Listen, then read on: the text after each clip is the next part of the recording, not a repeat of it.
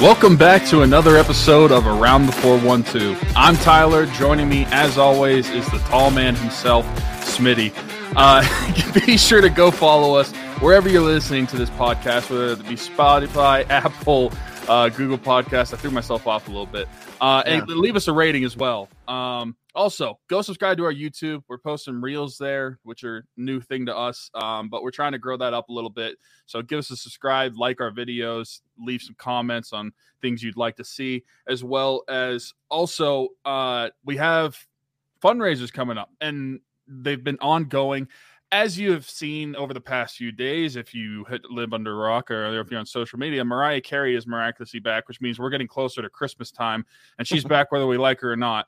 Um, I'm I'm personally one of those people that say, okay, Christmas time is uh, after Thanksgiving, but you know, Same. neither here nor there. For us, Christmas technically starts in July when we launch our Rockin' Around the four twelve fundraiser, which has been going on, and so we need all of your guys' help. We're trying to get the word out there still this year. Um, for our fundraiser, where we're trying to raise a bunch of money to be able to get the gifts gifts that we want to get for kids that they want, and be able to provide Christmas that Smitty and I had growing up for a bunch of families. Um, we still have probably about like a month and a half left for the fundraiser going, and we've we've, we've raised some money, but we still aren't, aren't close to our goal. We want to get closer to our goal, raise as much money as possible, because the more money means more kids that can get gifts. Also, speaking of kids, and one of the recipients for the fundraiser, or our fundraiser, Rockin' Around the four twelve, also another GoFundMe going on right now is Isla Keane's future. Um, I'm sure many of you heard uh, like a month ago, uh, Dalton Keene passed away tragically at the Steelers games, and he left behind his two-year-old daughter. Now, there's a fundraiser going on for her future. It's currently a little over thirty-three thousand dollars, which is great to see, but we'd love to see that go higher and higher. Um, so uh, just like the Rockin' Around the four twelve, both of those links for the GoFundMes will be in the description of this show on the podcast platform and on YouTube as well. So you can find the links there. Uh, our Rockin' Around the four twelve link is also our pin tweet on Twitter, and you can go to GoFundMe dot com for both of these. The Rockin' Around the four twelve, you just search Rockin' Around the four twelve, year five, I believe, is also in the title, and you'll be able to find that there. And then as long as well as Isla Keane's future, that's the other GoFundMe that we're trying to push as well. Very good. I think you covered everything uh, about two and a half minutes into the show, so great. Uh, I don't want to just skip over the fact that you started off by saying the tall man himself. uh, legitimately, in my life, I've never been introduced that way, so that's a first. Um, but I will say, you know, closer to six foot than five foot, so I'm basically six foot tall. That's the way I like to look at it. By like an um, inch. So that's the way I like to look at it. Zach and I say the same thing to each other. Shout out Flash, like and subscribe. Um, yeah, what a clown but, for trying to get on his tippy toes when you're taking a picture with him. I know. Ridiculous. Um, but all right, let's talk about the Steelers, who uh, lost to the Eagles in the last game that they played. Oddly enough, time of recording this right now, the Eagles are playing another football game, and Houston's putting up much more of a fight than the Steelers did uh, in that game. Um, you know, on the surface, what were your takeaways from this game? Because we can dive into both sides of the football, um, and we obviously have a, a trade to talk about a little bit too. But just on the surface, what were your main takeaways from this game? Uh, offense is continues to be really bad. Um, the main things from the offensive side of the ball were, I think this was probably Kenny Pickett's worst game as a starter for the Steelers. Um, yep. there was, there was definitely a lot wrong with, with his game, as well as Najee Harris. The, the play that comes to mind, especially with Najee, is that one where he, he, he caught the pass and then just stopped. And yeah, he literally started doing a, a TikTok basically as soon as he caught the football. Yeah, he started doing some high kicks. Um, yeah, so so like those are th- that's the play that sticks out for Najee, but just those two I think had really bad days overall. Um, the offense in general did, but what else is new? I'm just trying to think of specifics for the offense for this game, and then for the defense, I mean, Jalen Hurts, I didn't expect to have the day that he did, at least through the air. I, I expected him to do more on the ground. Than he, he didn't did. have to do anything on the ground. Yeah, he didn't have to do anything on the ground. And A J. Brown, he torched our secondary the entire game, especially in that first half. Mm-hmm. Um, t- tough look for Minka on some of that, and and the rest of the secondary. But overall, this I, I'm trying to think of what is a worse effort overall, this or the Bills game, because well, I feel like one of these two are probably the worst games of the season so far. Yeah. I, so the thing is, though, like, I know it's hard to say that, that I was able to take positives away from a thirty-five point loss, but I felt better about the Buffalo game than I did about the Philly game. Like, to me, there was really no redeeming qualities about that game against Philly. Like, Cam Sutton, I thought, played okay. Um, Pat Freiermuth was all right, but it's like, man, you're really grasping for straws to find positives to take away from that football game. Uh, the kicker that they had to use, Nick Sheba, you know, he was all right. He made his kicks. I think that was actually what you tweeted me. That back. was what I said. But, Looking for yeah. positives. Uh, he he was two, two of two on field goals and one of one yeah. on extra points or whatever. So. Right. So, I mean, but really, when you're talking about individual performances and you can only pick out like a couple, yeah, you're really grasping for straws. So it'll be interesting to see. This is the first time, time I'm taking a look at these, what Sarge sent me, because Sarge's Steelers notes are back this week with him just with it being a one o'clock kickoff and him watching at home. We actually got some Sarge's Steelers notes. So we'll All dive right, into that and see what he thinks. Uh, do the Steelers know that you are allowed to not run on first down every time? No, I don't think so. The Steelers need to do jump ball drills on defense for an entire practice. Their ball skills have tanked. Yeah, I, so like the one, and here's the thing too, and I want to talk about this more because obviously, like, it can kind of segue into one of the two deals that the Steelers made. But Akhello Witherspoon, up until this point, like, was kind of up and down. I know he was banged up too and, and missed three games. Uh, but what a statement for them to make, for them to pull him from the game, put James Pierre out there, and then to make a trade for another corner afterwards. So I think that's yeah. pretty indicative of how the team feels about Akhello Witherspoon going forward. But even, yeah, with I mean, they dropped four interceptions against Miami. This definitely has been a trend. There's a reason they're defensive backs, but it's been even bad for them. Because uh, you're not talking about just not picking the ball off, even just like plays on the football to break up a play. They haven't right. been able to do. Right, and that's why I mentioned Minka earlier. Just like that first touchdown to A J. Brown, that's normally a play that Minka makes. Mm-hmm. Uh, can we please stop with running a screen every drive? It doesn't work consistently enough to run them so often. The ones that drive me absolutely nuts are the tight end screens. Um, but I mean, yeah, in general, they've done. You them. mean where Zach Gentry so, gets a yard? Yeah, and that's the other thing too. Like, it's not even Freiermuth when they do these tight end screens. It's Zach Gentry, right? Uh, but yeah, they're, they're rolling it out there way too often. It's almost like the and I'm I'm literally going through this in real time, so I don't know if he mentions it later.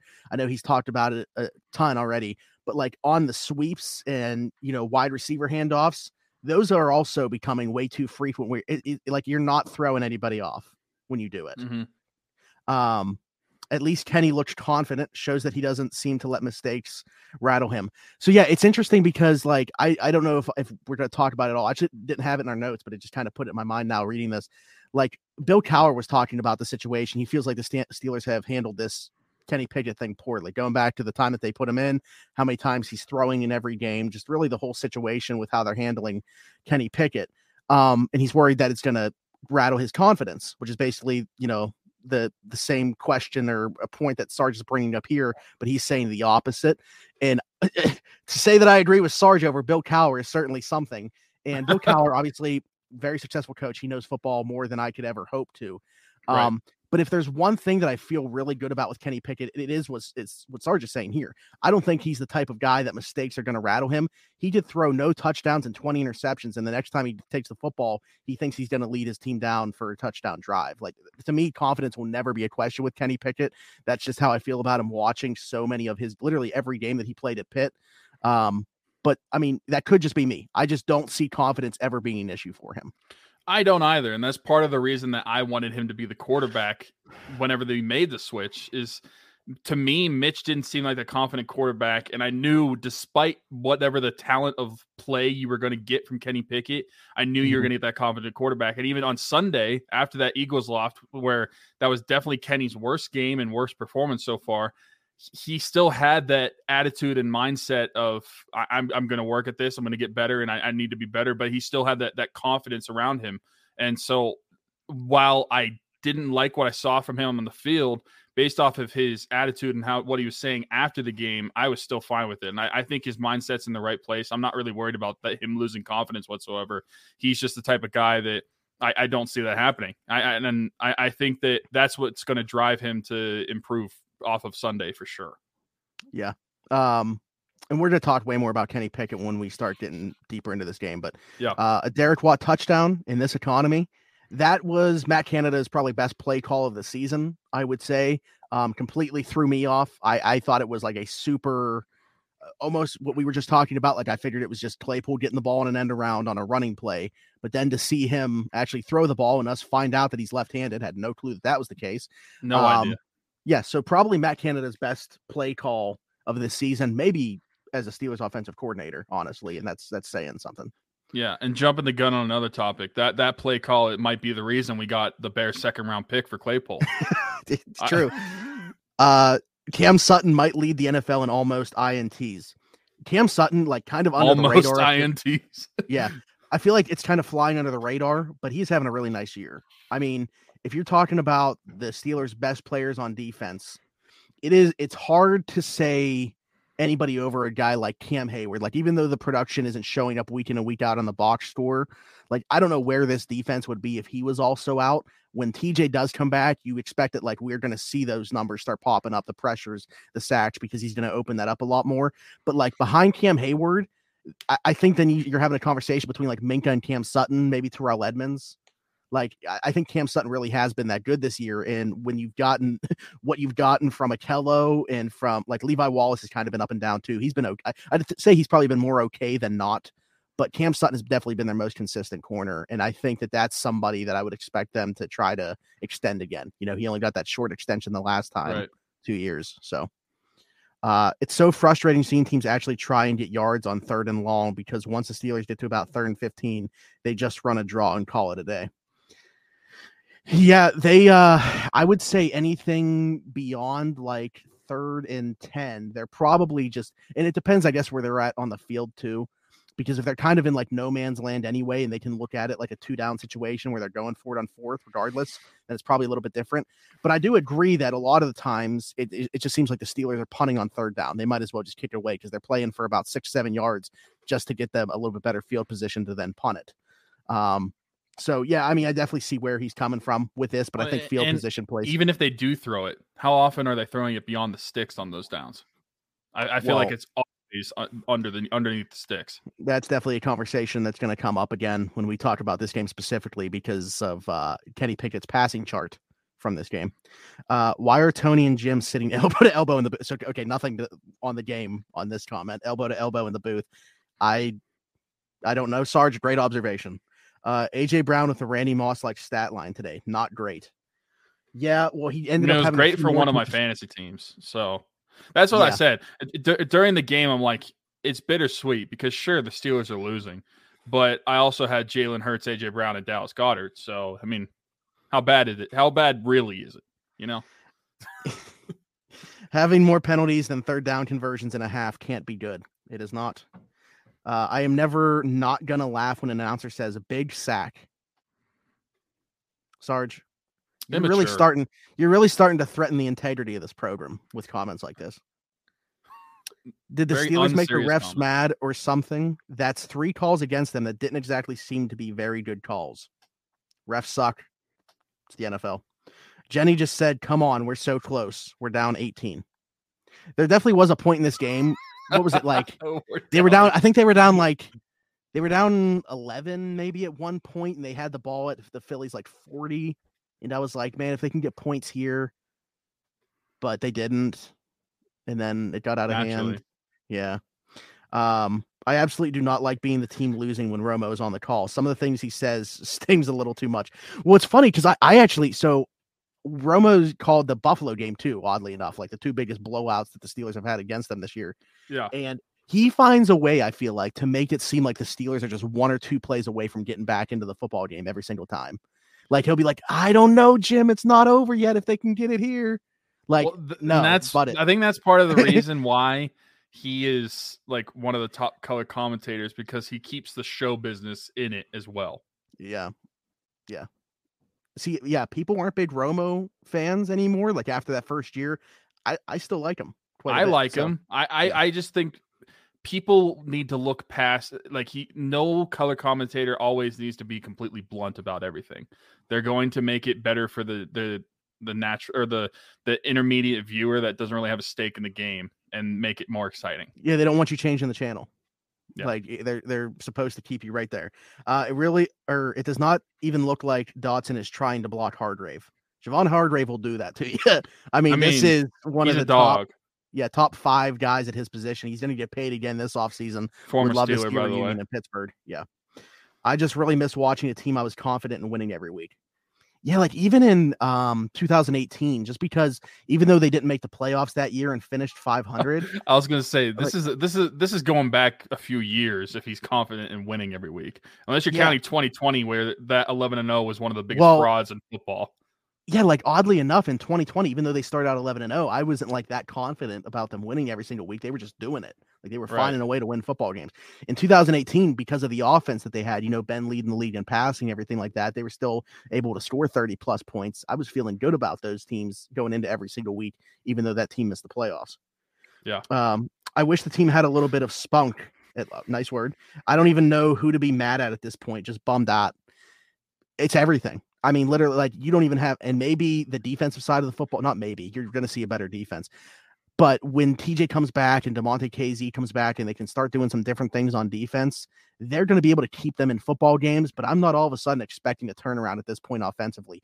And while I do not want to see Matt Canada back in two thousand twenty-three, he's going to finish the season. We know that much. And yeah. I, I just well, don't know how you can expect to see all of a sudden like a leap, you know, from, from, and it's not just Matt Canada. And that's what I wanted to say before we, you know, move on from this point. Like Kenny has not played well. The playmakers have not played well. This is big picture stuff that we're talking about. Well, I'm, I just want to put this out there. Anybody who thought Canada was going to be fired mid-season has, mm-hmm. they just don't understand how the Steelers operate or yeah. most of the N F L for I, that matter. There's rarely times, and I understand that the Colts did it this week. I, I get it, but there is rarely times that a coordinator well, is fired mid-season, let alone the Steelers doing it. The Steelers do not operate like that whatsoever. So anybody who thought Canada could have been fired after that game, they were just kind of holding on to false hope because it was it was never going to happen. If it's going to happen, he'll get fired in December, not December. This isn't college football. He'll get fired in January, but he's not going to get fired in November of the mid-season. Yeah, I think, uh, too, what, what was getting lost in the Colts thing, Marcus Brady was not their play caller. Still Frank Reich. So while he was having a hand in putting together the offensive game plan and stuff, he's not the one that was calling plays. So that's much easier to to move on from. Frank Reich, the future than, offensive coordinator for the Steelers. Very possible. Um, but as as far as like the Matt Canada thing, it was never worth even having a conversation about. I feel like him them moving on from him until the bye week. Like if you want to start having conversations about the bye week because you have an extended period of time there, so be it. I I mean, we still knew it wasn't going to happen. But if people wanted to throw out the idea, that was literally the only possible time that it would. So, but obviously it's not going to happen. I, I don't think that he will be back for that third and final year of his contract. I don't know how he could be. There's no way for them to justify it. But he he's going to make it through this season. Um, this is the second time this year we've had the backup Q B play against us voluntarily. That's just very sad. Yeah, I mean, you're talking ten minutes left in this football game, and we see Gardner Minshew and some backups come out. So you don't see that. You just do not see that in today's N F L. Regardless of what the score is, very rarely we see. I mean, you got Jason Kelsey wearing a, a Batman mask on his face. Like, they were having a good old time this entire right. fourth quarter. Well, I mean, um, you, you it's just, could do that against this team because there's no threat of the offense making a comeback. Yeah, I, I, I know. Yeah, I know. And it's just like, I almost, it is like a slap in the face to the Steelers, but like good, they, they deserve for that to be the case. So I have no problem with the Eagles doing it, but yeah, it is very sad that we are at this point where you can, a team can throw their backups out there for an entire quarter.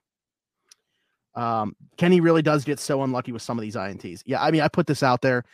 It just does not seem like if a ball gets tipped, it's getting intercepted. Like how many times do you see? I you think know, those Patrick should be a different category. Yeah. I mean, how many times do you see Patrick Mahomes or Aaron, like these guys that don't throw them interceptions somehow get away with this stuff? You know, Tua, four almost interceptions against us on Sunday Night Football. Didn't throw a single one. Then you right. have, you know, ones that Kenny's throwing right now. And again, Kenny has not been good. Don't know how many times I need to say this, but he's also been incredibly unlucky to go along with not being good, which certainly doesn't help when you just look at that touchdown interception ratio. Um, let's, let's just parlay this and talk. Great, great ending, Sarge, because now we can just talk about Kenny Pickett. That was a great way to, to, to end your notes. Um, yeah, you mentioned uh, when I asked for your initial thoughts that you thought this was Kenny Pickett's worst game, and it probably coming off what we considered the worst game before this on Sunday Night Football against Miami. I guess that's where it gets a little bit concerning is because you're now seeing like regression at this point. Like, you're not talking about a flat line. You would expect to see him getting better and better. That has not been the case the, the last two weeks. And I understand you look at the teams that he's played against. These are very good teams that he's playing against. You think about the offensive coordinator that's strapped to him. You think about the playmakers not play, making, making plays. You look at the offensive line playing their probably worst game on Sunday against Philadelphia as well. There, so there was a lot of things going against him here, but even when he had a clean pocket, he was not very good. He only had two completions longer than ten yards. If you look at his passing chart, it was abysmal. You know, mm-hmm. clean pocket or not, he was not good on Sunday. He was not making throws. A lot of times it wasn't like throwing was the ball throwing, deep either. A lot of times it would look like he was throwing the ball away, even if he wasn't. Um, you mentioned he wasn't throwing throwing the ball deep like at all. You know, it, there was a lot of bad things on tape from Kenny Pickett on Sunday. And, um, you know, it's not just the offensive coordinator. Like, it, it's it's this offense as a whole.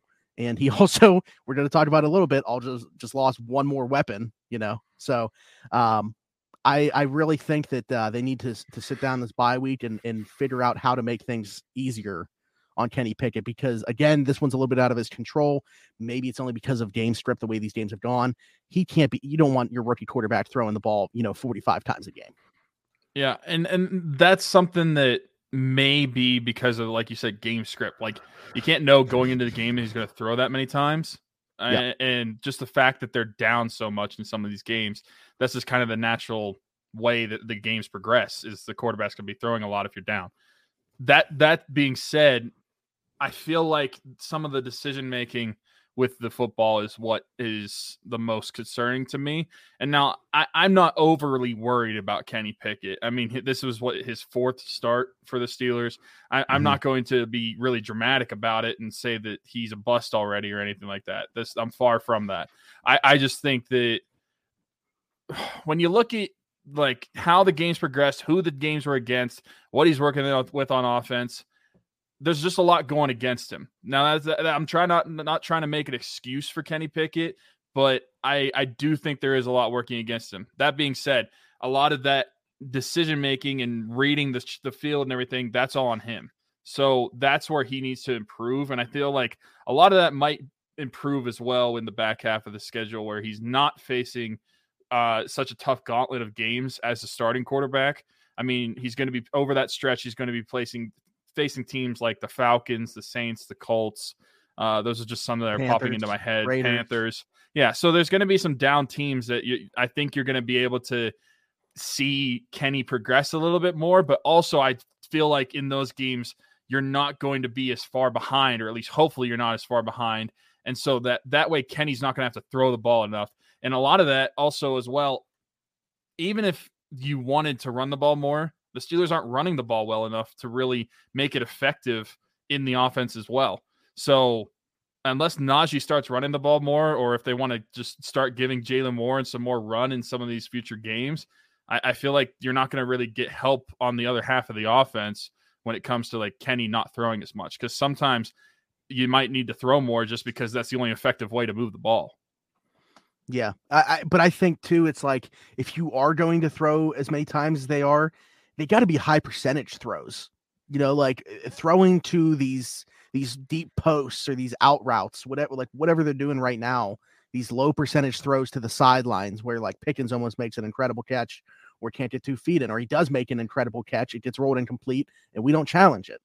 Um, there's just, yeah, you mentioned it there, you know, there's a lot of things that are working against him, but I think, you know, for somebody that doesn't have the greatest arm strength, like a Kenny Pickett, you have to be, and it's why we expected him to succeed at this level, at least, you know, to be an average guy, to be a, a game manager, is the accuracy and his ability to go through progressions. Unfortunately, neither one of those things are really showing up right now. And for a lot of reasons, including himself. So you got to take a deep look in the mirror here during this bye week, come out against the Saints, completely new game plan. Don't expect that to happen. Um, and find a way to put this guy in a position to succeed. Find a way to put this offense in a position to succeed. They're not going to magically be able to run the ball for one hundred yards a game. Like that, that's just not happening. So to your point, when you're not able to run the ball, how do you stay in a football game if you're not throwing forty plus times a game? Um, but they, they got to find a way to do it, because you can't have Pickett throwing forty-five plus times every single week. No, you can't. I mean, to me, if you want to just talk about the run game for a second, I, yeah. I'm ready to I, – I'm not saying Jalen Warren is the better running back by any means, but as of right now, I think he's the more effective running back. And a lot of that is coming towards the end of the game where it's out of hand anyway.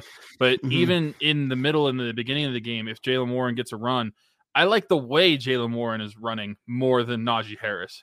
Najee's way too hesitant to me. He's trying to, like, dance too much. And I go back to that that play that it should have been a first down. Instead, it, it ends up being a no gain. And it drove me nuts because it's like, Najee, catch the football, put your foot in the ground, and just get forward and get the two yards. That's all he had to do. There's no excuse as to why he didn't get that first down. And that's something that I see Jalen Warren do is he doesn't really think too much. He just puts his foot in the ground and goes. So that's something that I would look to change in the run game. Not that you necessarily have to do a fifty-fifty split or give Warren the majority of the carries is all I'm saying, but give him more than five carries a game. I, I think he's deserved that. And a lot of that is just the style of running and how he's running the football, not even just looking at the stats wise. I just like what I'm seeing visually from how he runs. Yeah. I, so I agree. I think he needs the ball more than he has. I think also because I don't care what Najee says, he's clearly not a hundred percent. And I'm not using that as an excuse. If he's not going to use that as an excuse, I can't use that as an excuse for him. He has not been good. Well, I, I can't use it as an excuse for that specific play I'm talking about. And everybody knows what play I'm talking about. I, I, that injury has nothing to do with that. No, but what I was going to say is as far as Jalen Warren goes, yes, he has looked more effective. I don't know if you saw this. Uh, Chris Carter, Locked On Steelers and Pittsburgh Post-Gazette, and Josh Carney as well. Uh, we're talking about he's not facing stacked boxes at all, unlike Najee Harris, who is facing stacked boxes pretty much every time he's on the field. And it's because defenses still aren't respecting that Jalen Warren could carry the ball. Anytime they see Jalen Warren on the field, they think it's an obvious passing situation, and you're seeing light boxes for Jalen Warren. So they're able to take advantage of that. So he's looked like a much more effective running back. I mean, he obviously looks more healthy when the ball is in his hands anyway, when he gets to second and third levels, but at least for, you know, I, I don't think it's telling the entire story, I guess is what I'm getting at by J- the way that Jalen Warren has looked as opposed to Najee Harris, because one is facing stacked boxes literally every time he's on the field and the other one is not ever. Yeah, but he's you not. don't know you don't know what Warren's going to look like with a stacked box if he hasn't been facing him. He yeah. might just hit the hole harder. Uh, but part of the but we also don't not, know what Najee's going to look like when there's not. Yeah, but you're never going to get that scenario. Anytime Najee owns the field, you're going to get you're you're going to get a stacked box until Warren, they start being able to pass the ball. Yeah, right. But if Warren doesn't have a stacked box, then you're going to be able to do that until they start stacking the box. And since we don't haven't seen that, you don't know what it's going to look like because mm-hmm. it, it it might it might be worse. I mean, it probably will be worse with a stacked box compared to what he's been getting right now. But that doesn't mean it's going to be worse than what Najee's been doing with a stacked box, because part of the reasons Najee's so bad right now is because he's too damn hesitant. He he needs to just make a decision and go. That that's what drives me nuts about watching Najee right now is he's he's trying to make too many decisions all at once. Just make one and go. If it works, great. If it doesn't, oh well, try next down. But mm-hmm. that that's the reason why Warren, to me, just using the eye test, despite him having a stacked box or not, It, whether I think he's a stacked box or it's more opened up, I still think he's going to be running the same way, which is why I would rather give him more run. Yeah. I just, I think when like people, and I know that you literally started talking about this by saying you don't think he's the better player. He's just looked more effective right now. I I'm, I'm for the people that are saying that Jalen Warren is the better running back. I just want them to take that into consideration. That's all I'm saying, because I do think that Jalen Warren should get more run. I would like to see what happens when he is in there, you know, in, in like for like non, I'm sorry, obvious running situations when p- teams do have to feel like he is a threat to run the football. I, I would like to see how that plays out. Um, but I definitely uh, do not think that Najee Harris is one hundred percent regardless of what he says. Uh, let's talk about um, the trades now with the trade deadline passing. So it's funny because literally the teaser for our show last week was about Claypool not getting traded, but And we were kind of, we got some comments about it afterwards, like, oh, what happened? Well, the thing is, too, like, maybe I should have included what we said right before. It wouldn't have been as, you know, enticing for people to watch. But I literally said, if the Steelers could get a second round pick, they would do it. The reason that you and I felt like they weren't going to trade him is because we didn't think that this type of deal would be on the table. You know, a projected top forty-five pick. Literally the, the beginning of the clip that you posted, I said mm-hmm. he's not worth the value that he was taken at, so they're not mm-hmm. going to get it. Yeah, so that part I was, was wrong, but but yeah. we, that was the reasoning, is we didn't think we were going to get a potential top ten second round pick. Yeah. So they do, from the Chicago Bears, um, and it's Chicago's own second round pick, because there was some talk about that as well. Like, is it the Ravens one they just got for Roquan yeah, Smith? I saw you going Chicago's back and own? forth. Yeah, because like, so Albert Breer was the first one to report on what the compensation was, but he said the wrong pick. So, you know, everybody's like, oh, it's the, the Ravens second round pick. And then it's like, no, it's not. It's the Bears' own second round pick. So literally my Twitter was just going in a circle um, when that trade came out. But um, yeah, I'm I'm a little surprised that Chicago was willing to part with that pick. Um, obviously, it doesn't mean much for them this year. I don't think Chicago's necessarily in a position to compete. This is more so about Justin Fields' development and, and finally getting him another weapon besides Darnell Mooney to throw to. Um, I kind of like the deal um, for for both sides, even though I think it's a little bit of an overpay by Chicago. They probably had to do so to keep him from Green Bay. That's kind of what it sounds like. They had an offer from Green Bay on the table. Chicago knew that they had to, to ante up um, that pick in order to get it done. And they were desperate for this. So while I do think it's a little bit of an overpay, I do like the move. I think that Chase Claypool is a better player than what we've seen the last year and a half, but he's not the player that we saw in his rookie year either. I think he's somewhere in between there. This is a great spot for him, though, because he could be a featured player in that offense. Pittsburgh does not use their slot weapons, which was where he was being played here. He also gets to be super close, as close he could be in the N F L to Notre Dame, his alma mater. I just think it's a great landing spot for him in total. And for the Steelers, you get a very valuable pick in what looks like all of a sudden, you know, like I, they're two and six right now. You can't just be like totally naive to your situation. You need to, to bring in talent, and having three picks probably in the top forty-five is the way to do that. Um, so I'm, I'm excited about this trade, definitely from the Steelers perspective.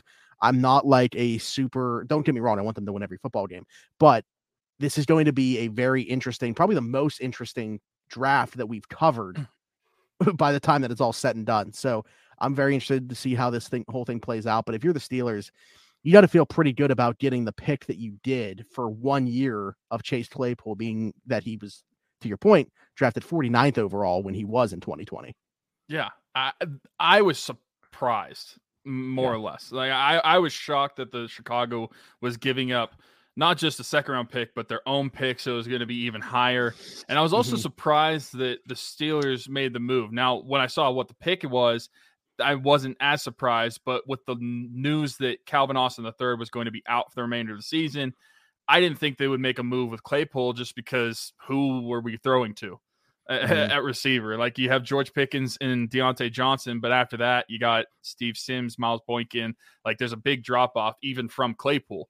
And so I was I was shocked whenever I learned about the pick, but I, I do think I agree with you. I, I think it's great for both sides.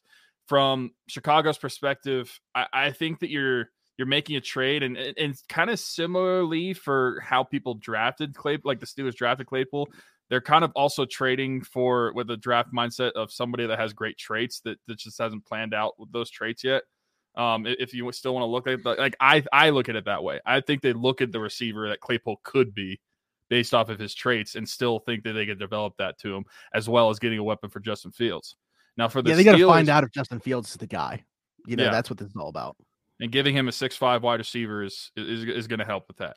Um, now with the Steelers perspective, it, it, it's amazing. They, like you said, this is going to be the most interesting draft we've covered, especially if the Bears could, t- I, I hope Bears are one of the worst teams in the league from here on out, just to keep that going higher. Um, But to have a top forty-five pick, potentially top ten in the second round, so like forty-three and up pick. Right now, it's the forty-third pick if they were drafting today.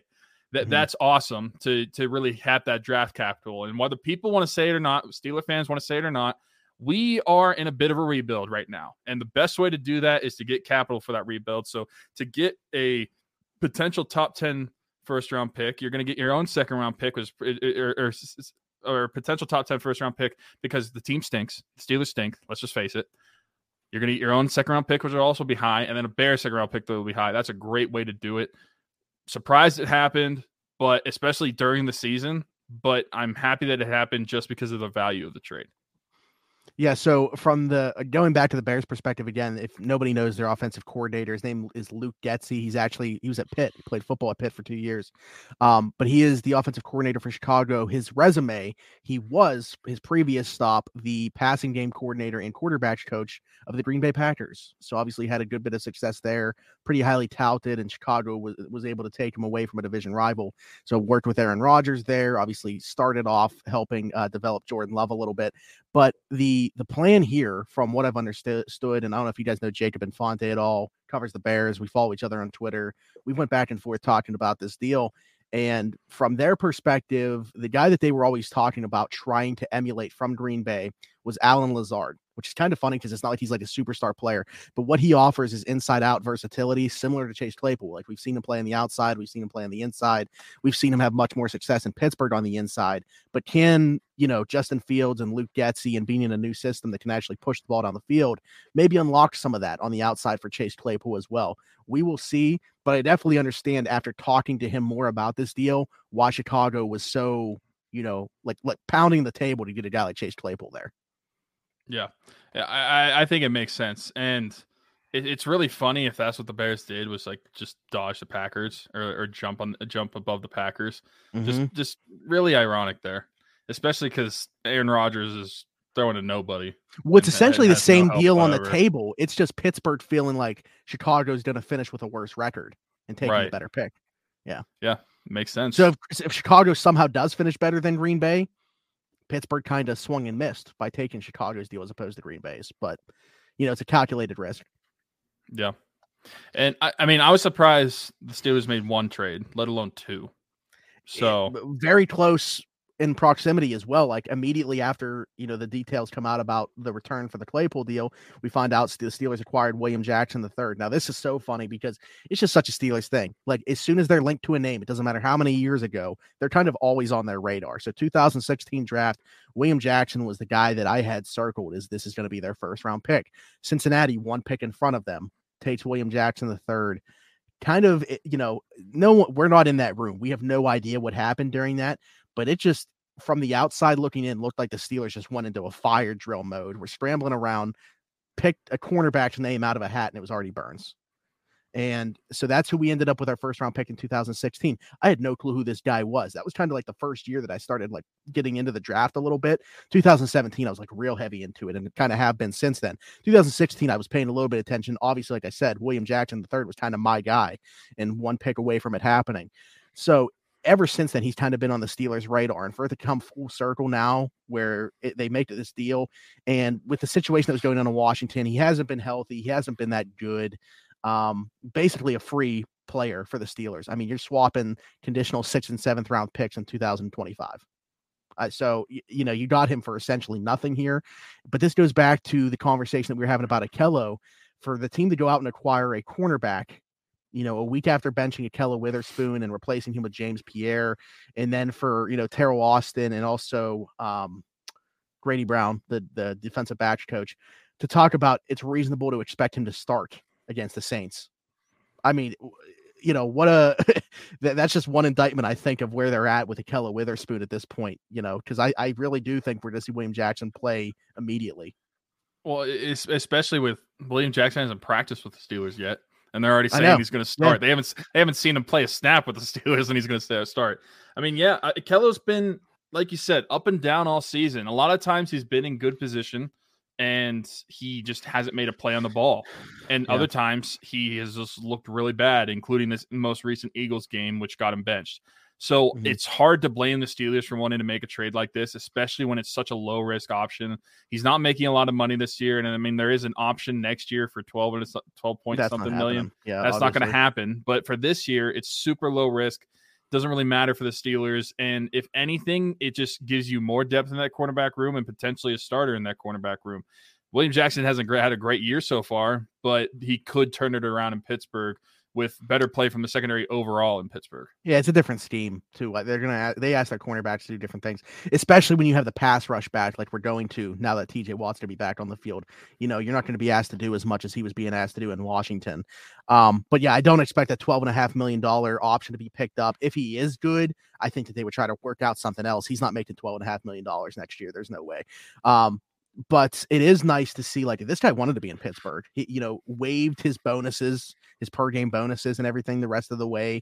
And he also said, like, the, the reason that the language was the way it was for the deal and he wasn't released and he was traded was Washington knew he wanted to be in Pittsburgh and kind of had to, like, they were willing to make that work. So, you know, shout out to both sides for getting that done and shout out to him for wanting to be a Pittsburgh Steeler, you know, after yeah. uh, five years of not being able to be. So finally made it happen. Um, But yeah, I, I so now they have their bye week, so we don't have to give a game prediction um, for this one yet. We will talk about previewing so the Saints before. Yeah, the bye week got this one, um, and and I, I again, it, it's it's fair to expect that they are going to, like, this is what this is supposed to be, a reset for everybody. We're going to see a little bit of a, a different defense when they step back onto the field. From the offensive side of the football, this bye week just needs to be about simplifying things because I mean it's already a very simple offense, but it needs to be. I don't even know how to word this and make it make sense. Honestly, everything needs to come easier for Kenny Pickett the next time they take the football field because he is trying to do way too much right now in an offense that there is absolutely no complexity to. So, well, I mean, and, and maybe the offense has to simplify as well around Kenny Pickett. I don't, maybe sure. that that's a, that's a Ooh. blind or an, an ignorant take on it. I don't, I don't really mm. know that well, but maybe part of the reason that Kenny's not performing well is the offensive scheme they're running right now. Maybe they just need to simplify things across the board. Smitty Stoops has something for you, actually, okay. and everybody listening and watching to this. Um, so this was before Chase Claypool was traded, and, and he wasn't the one involved in it, so it has nothing to do with him necessarily. But everybody's talking about Matt Canada. I will say that, like, I don't think he will be back in twenty twenty-three. One coach that I can basically guarantee you won't be is Frisman Jackson, the wide receivers coach. I think he's lost the room. Because Interesting. the last wide receiver meeting, a certain wide receiver said that, how is it that you don't teach us anything? Literally, while they were watching some tape, he said, you teach us nothing. Called him, and this is going to be very funny because of the way that we use the word, called him a simp and walked out of the room. Interesting. I, I and now I'm all I'm only thinking about who said that. But it, it was one of the wide receivers. It's probably it, it's not one that I feel like you would think. So, I mean, I my immediate reaction is uh, George Pickens, but I don't know. I'm, nope, I'm but, telling you, it's not one that you would think. So, but anyway, I don't want to get into a whole guessing game and, and people being well, people are going to get try to guess who it was anyway. But I just yeah, I'm telling you right part. now that is to one me, person I know it's not is Gunnar Olszewski. I, I don't see Gunnar Olszewski calling him a simp.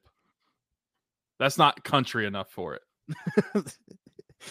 um, but to me, that's like the one. The only way that, that works well, if Gunnar Olszewski called him a simp and then spit some of his dip on his foot or something. That that's yeah. the only way it would work.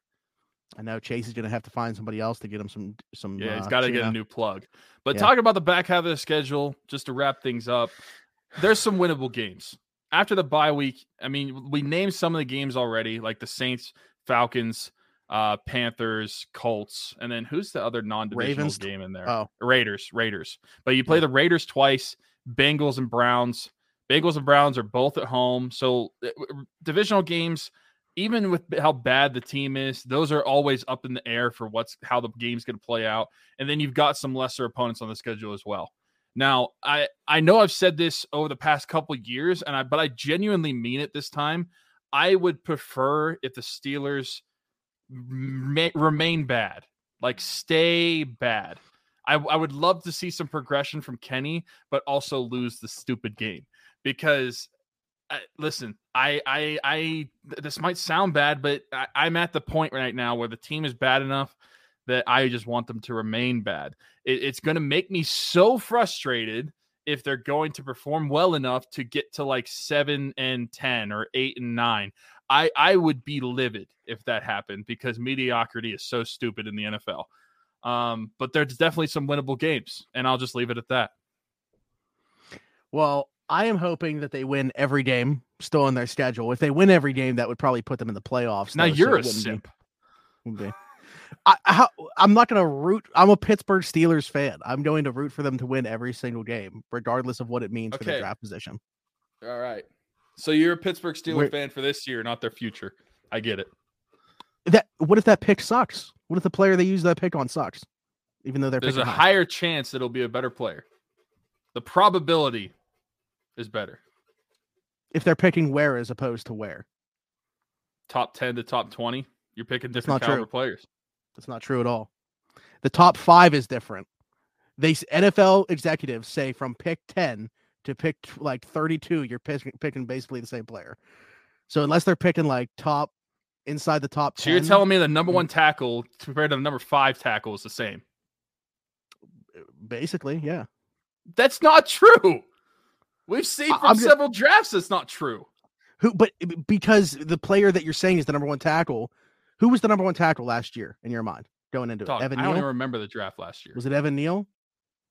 Because Charles Cross, who was the number three tackle on most people's boards, has been the best tackle. I'm just saying, I'd rather have the higher draft pick than make the playoffs. Uh, yeah. I mean, wh- what are we doing? What are we doing here then? I, if we're not rooting I, for the Steelers to make the playoffs, what are we doing? I would. Re- They're not going to make the playoffs. But I just asked you the question though, and you said you'd rather have the high draft pick than to make the playoffs. This year, yes, I would. Because you're starting new. You're talking I, about last year of Ben. Then whatever. This year, yeah, honestly. And the thing is, most people obviously agree. I literally just quoted something from Filippone who put up a poll. sixty-six percent of the people would rather have a top five pick than make the playoffs. I mean, it win is the division, make the playoffs. So not only they would also be hosting a playoff game in that case. Well, that. That has shown that that doesn't matter for the Steelers. They've lost the last few games they've hosted. No, I'm just saying. I'm saying like it's another game in Pittsburgh to like to go to and stuff. Like just it's another game. I'm not going into it, so I don't care. I just I, I can never be in the mindset of wanting my team to lose any football game. Like they could used to not even like the Steelers. They could literally be uh, okay, yeah, but but now being an adult, a mature grown adult, kind of.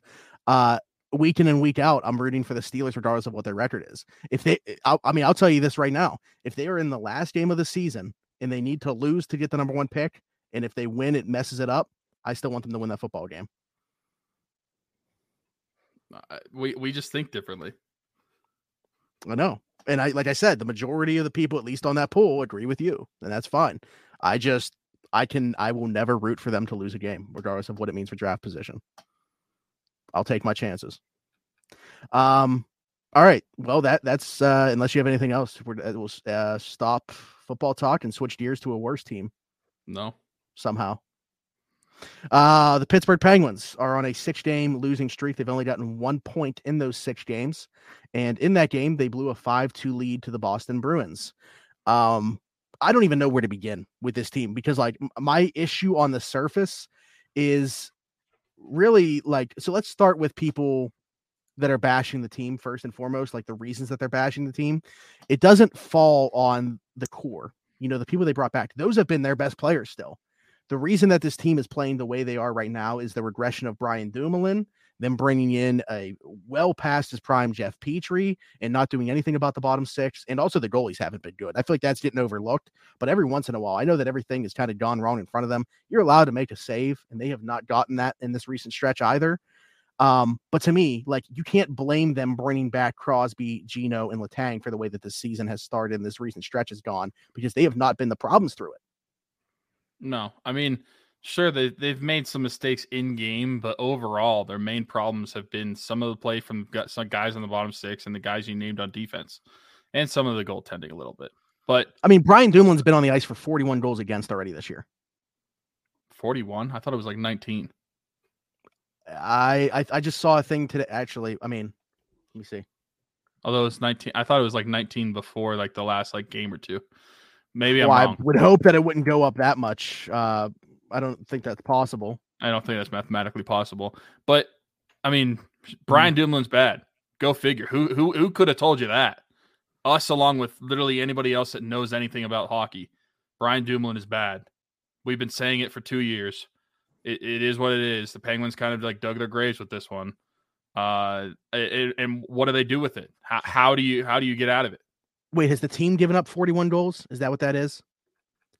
Uh, I have no. You're asking the wrong person. Okay, well, because I see that. So I see the thing about being on the ice for nineteen goals against, but that was before yesterday's game. So like, add that to it, and that's probably what twenty-one. Find out right now. You think there, or, he had to be on the ice for more than two goals against yesterday, dude? I don't know. I'm just guessing. I'm I, trying to be. uh, I don't even know how to look at that honestly, because it wouldn't just be his plus minus. No, but because he was only a minus one. I know he was on the go- ice for at least two two goals against. I mean, but every time that the opposing team scores, I feel like I look at the ice and he's on it. N- nonetheless, what, what, oh, what do you... yeah, you definitely can't look at that because if it's on the power play for the other team, if if the Penguins like like what? Did, how did they get out of this situation with him? What are they supposed to yeah. do? I mean, so I don't know. I, I think that everybody should probably uh, read Jesse Marshall's latest article where he kind of talks about it, and also Hunter Hodes was talking about it.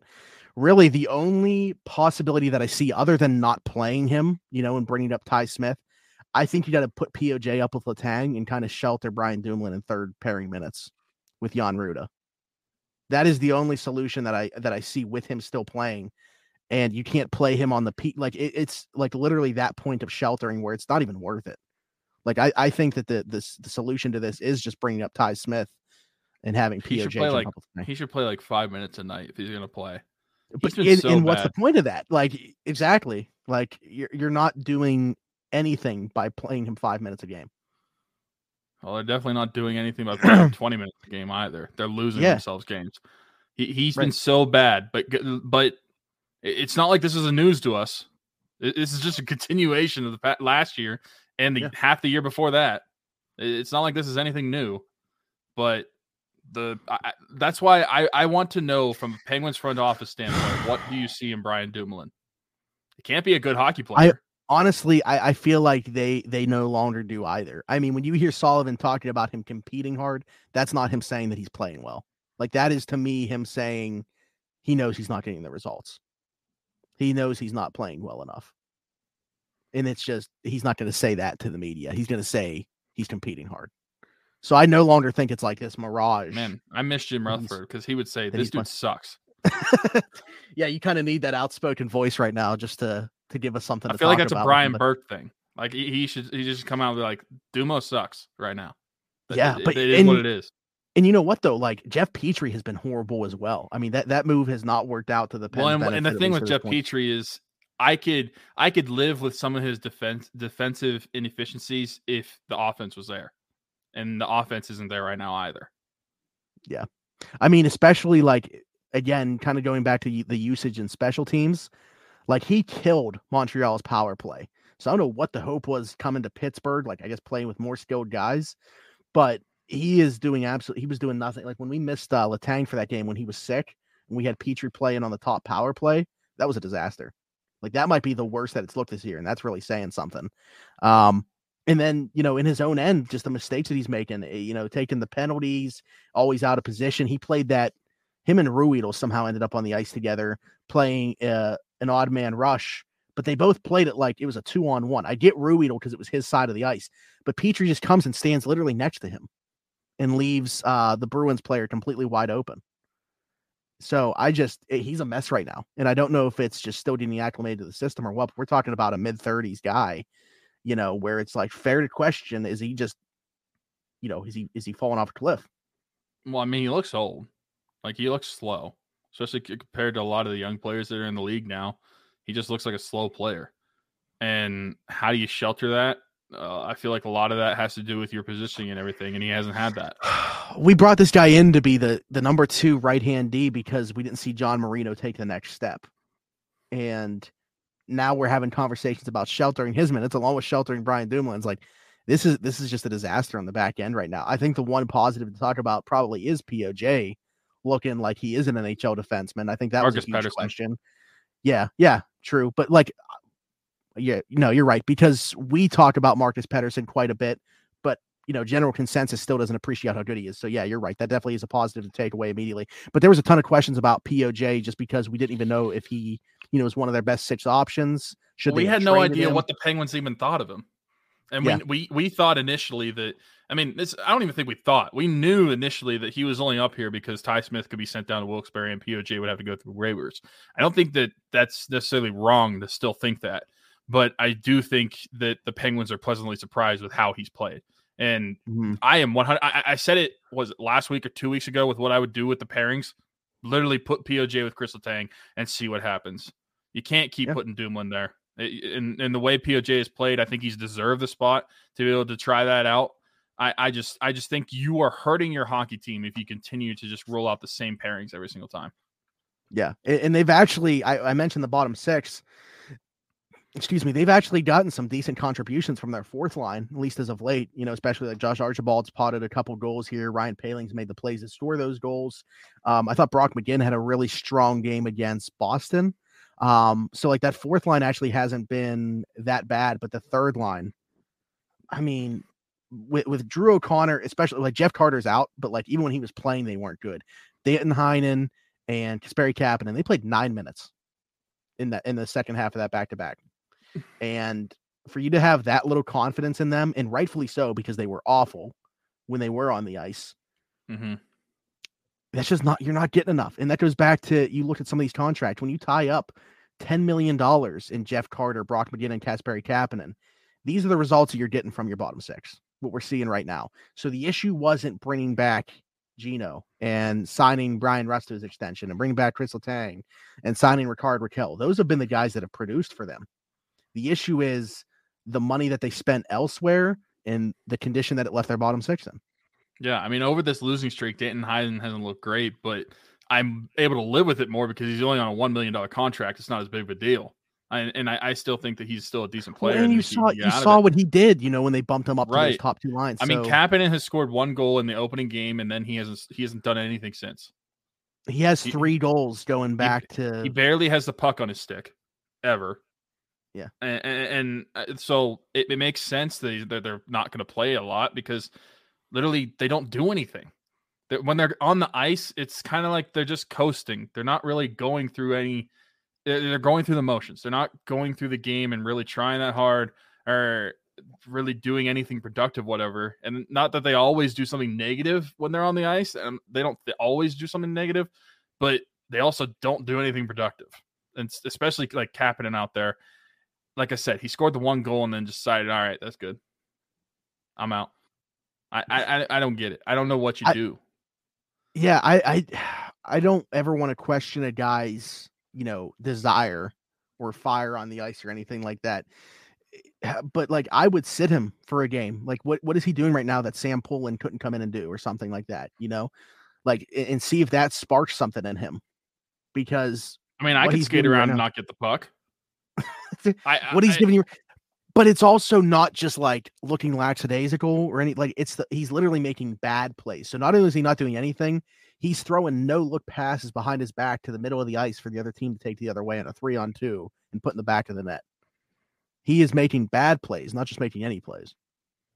Speaking of the back of the net and goaltending, um, yeah. the goaltending overall hasn't been terrible, but in some of these games in this recent stretch, I feel like there's times where despite what's playing in front of them, I know it hasn't been great. You got to get a save too. And yeah. DeSmith's giving up goals from like the parking lot. So, well, DeSmith, he, he played last night. Right. And, and that, mm-hmm. some of those goals were pretty bad. He's reacting when the puck is like already hit the twine. He's moving. Yeah. Over. Yeah. So like, I I thought he had a strong start to the season, kind of regressed a little bit since then. And I get it. Like the team is playing bad in front of him. I totally get it. But mm-hmm. at times, even if the team is playing bad in front of them, you still think you're going to get a save here or there, and you're just not. And it's not just a Smith either. I mean, Jari's had some no. of those in this losing stretch as well. Jari was uh m- minus three goals save above expected against Boston in the first half of that back-to-back. Yeah, yeah. I mean, it, it's it, it's been bad. It's been bad in all facets. And the six-game losing streak. Who would have thought the Pirates are the best team in Pittsburgh right now? Uh, I, I mean, they're not losing. They're not losing. Um. Yeah, it's it's it's been really tough to watch just because, and it's especially because the Penguins will get out to leads and then they just refuse to hold them. Like third, yeah. I, what I want to know what their goal differential on the third period is over this losing stretch. It's got to be really bad because the yeah. last I feel like three games in a row have all been third period leads that have been blown. Yeah. And, and I think it's gotten to the point now where, like, okay, so multi-goal leads too. Yeah. Uh, most recent case was, you know, Wednesday night, um, blowing a three one lead to the Sabres. Um, but I think that it's gotten to the point now, like, we're not going to feel comfortable until that final whistle. Like, they're going to have to play a sixty minute game and close it out. I don't care what the score is. For good reason, Penguins fans are not going to feel comfortable now until they close out that third period and the game is over at this point. They have to do it once. Like, it's gotten that bad because you've seen it happen. There was, so I saw, I think it was Bob Grove, because he's always like the king of putting out these types of stats. Um, they've already lost three games this year where they had a multi-goal lead at any point. And the most that they've lost any time since two thousand fifteen, two thousand sixteen in a season was four. They've already done it three times in seventeen games, in the last seventeen games. Pretty bad. Pretty bad.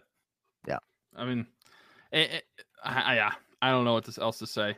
There's really not much, much else to say about this hockey team. It's just been a I mean, really bad two weeks. Yeah, but okay, so like, are you are you still hopeful? Like, do you see this yeah. still as... I mean, okay. I'm still hopeful. Six games out of eighty-two doesn't mean the season's over, especially this early. I'm I'm, I'm not going to think that the team's dead. Although, I, I mean, Connor Bedard does sound pretty nice.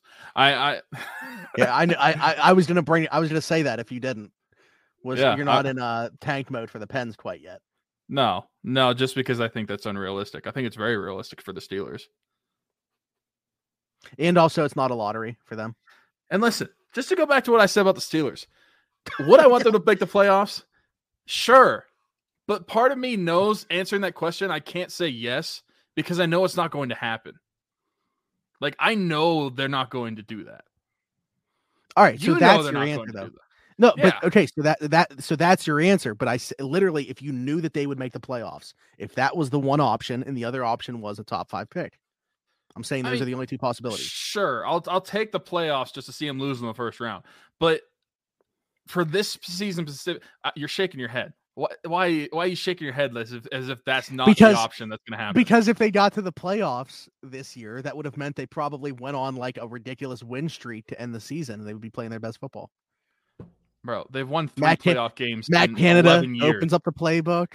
They've won three playoff games in eleven years. I have no hope for winning any playoff games. All right. I feel like that's a fair assessment. Especially, they've, I mean... I mean, two thousand... it's like I said about the Penguins closing out a game. You got to see it happen at this point. Yeah, it, it, exactly.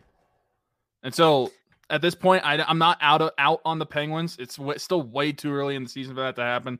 I still mm-hmm. think they're a good team. I just think they need to figure out a lot of uh, personnel issues that they have right now. I would rather see Poulin. I know O'Connor's up here right now, I, I but like it's obviously well, and that's the thing. Like they have leads in these games. They're just giving them up. These are games that they should win because. I, their two most recent games, they're up three to one against Buffalo. They're up what five to two, I believe mm-hmm. was the yeah against yeah. Uh, against Boston. You have leads in the third period, and you're just blowing them. Three one at one point. The first game of all of this, Edmonton, you had a three one lead in that game. Yeah, I mean we're going yeah. back quite a bit at this point. We've already talked about that game in the last episode, but they have not won a game since then. So yeah, keep well, it rolling. I mean, the- Depending on whenever we record next week's episode, next week's episode is going to be weird just because there's no Steeler game to talk about. And there could only so be like pe- one or two Penguin the, games. The Penguins play Wednesday. So it, the only, if we record on Tuesday, like we don't normally try to do, the only game we're going to talk about is the game on Saturday against the Kraken, which by the way, a little odd to me that they're getting both games of like a Western team out like right away. Yeah, that is especially interesting. The new team. Um, but, but yeah, that that's the only game that's like, recent unless we record after Wednesday. I don't know what next week's gonna be like. I don't remember talking about a bye week with the Steelers or no. what, what's that's like. We're gonna have to yeah. come up with something or maybe maybe get some questions from the audience, you know. Maybe the I mean we can let news dictate it. Maybe something happens in the with the Steelers on bye week and we got something to talk about. So um but yeah, for uh the Pens, five former Penguins on that Kraken team. So anybody that's going to twenty percent of their roster. Or twenty-five percent of the roster. Several Pittsburgh Penguins on that team. Um, other than that, Tyler mentioned the uh, GoFundMes are going to be in the bio for this, whether you're listening to it on whatever platform, Spotify, Apple, wherever, or if you're watching it on YouTube, those will be in the bio for Rockin' Around the four twelve, our Christmas mission, year five, officially underway, has been for quite some time. Uh, we really hope that a lot of you guys get involved in this as you have in past years. I mean, last year we raised over eleven thousand dollars. We were able to help thirty kids across thirteen families, provide Christmas in its entirety to them. That is what the goal is of this every single year. Also getting the family a one hundred dollars gift card to go and get groceries to provide that holiday meal.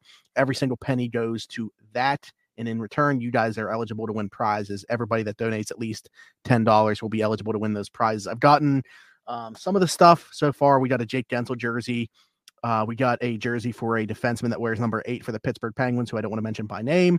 And we got a Cam Hayward jersey. We also have an autographed Jack um, Ham jersey and a returner for the Steelers who wears number eighty-nine autographed football. So far, there will be a bunch more stuff as well. There will also be Penguins tickets. Um, yeah, there, there will be other stuff as well that gets included. We'll we'll post on Twitter like anytime that anything gets included to the prize pool. But you got to donate at least ten dollars to be eligible. At least it wasn't a Claypool that. jersey. I know. I gave away a Claypool jersey at the beginning of the year. two hundred um, I Q move right there. And also, along with Rock Around the four twelve, one of the recipients will be Isla Keane. Uh, my friend Dalton Keene, who passed away, his two-year-old daughter. There's a GoFundMe set up for her specifically as well that's already raised over thirty-three thousand dollars, which is unbelievable. You know, if anybody watching or listening to this has been part of that, can't thank you enough, um, you know, on the family's behalf. I know that they're super, super thankful. They're not a very uh, expressive group of people necessarily. So on, on their behalf, I can let you guys know that just seeing their reactions to everything that has taken place since that, um, they are very thankful for everything that people have done for them. So, um, but other than that, that's in the bio. So get involved with that stuff. Uh, like and subscribe to the channel. Leave us a five-star review wherever you can. You guys can actually subscribe to the link tree itself as well, so that's really cool. But however you guys want to get involved, comment on the show. Leave us questions, like Tyler said, because we're probably going to need some stuff uh, to talk about next week. But other than that, for Smitty, for Tyler, this is Around the four twelve, and we will talk to you guys next week.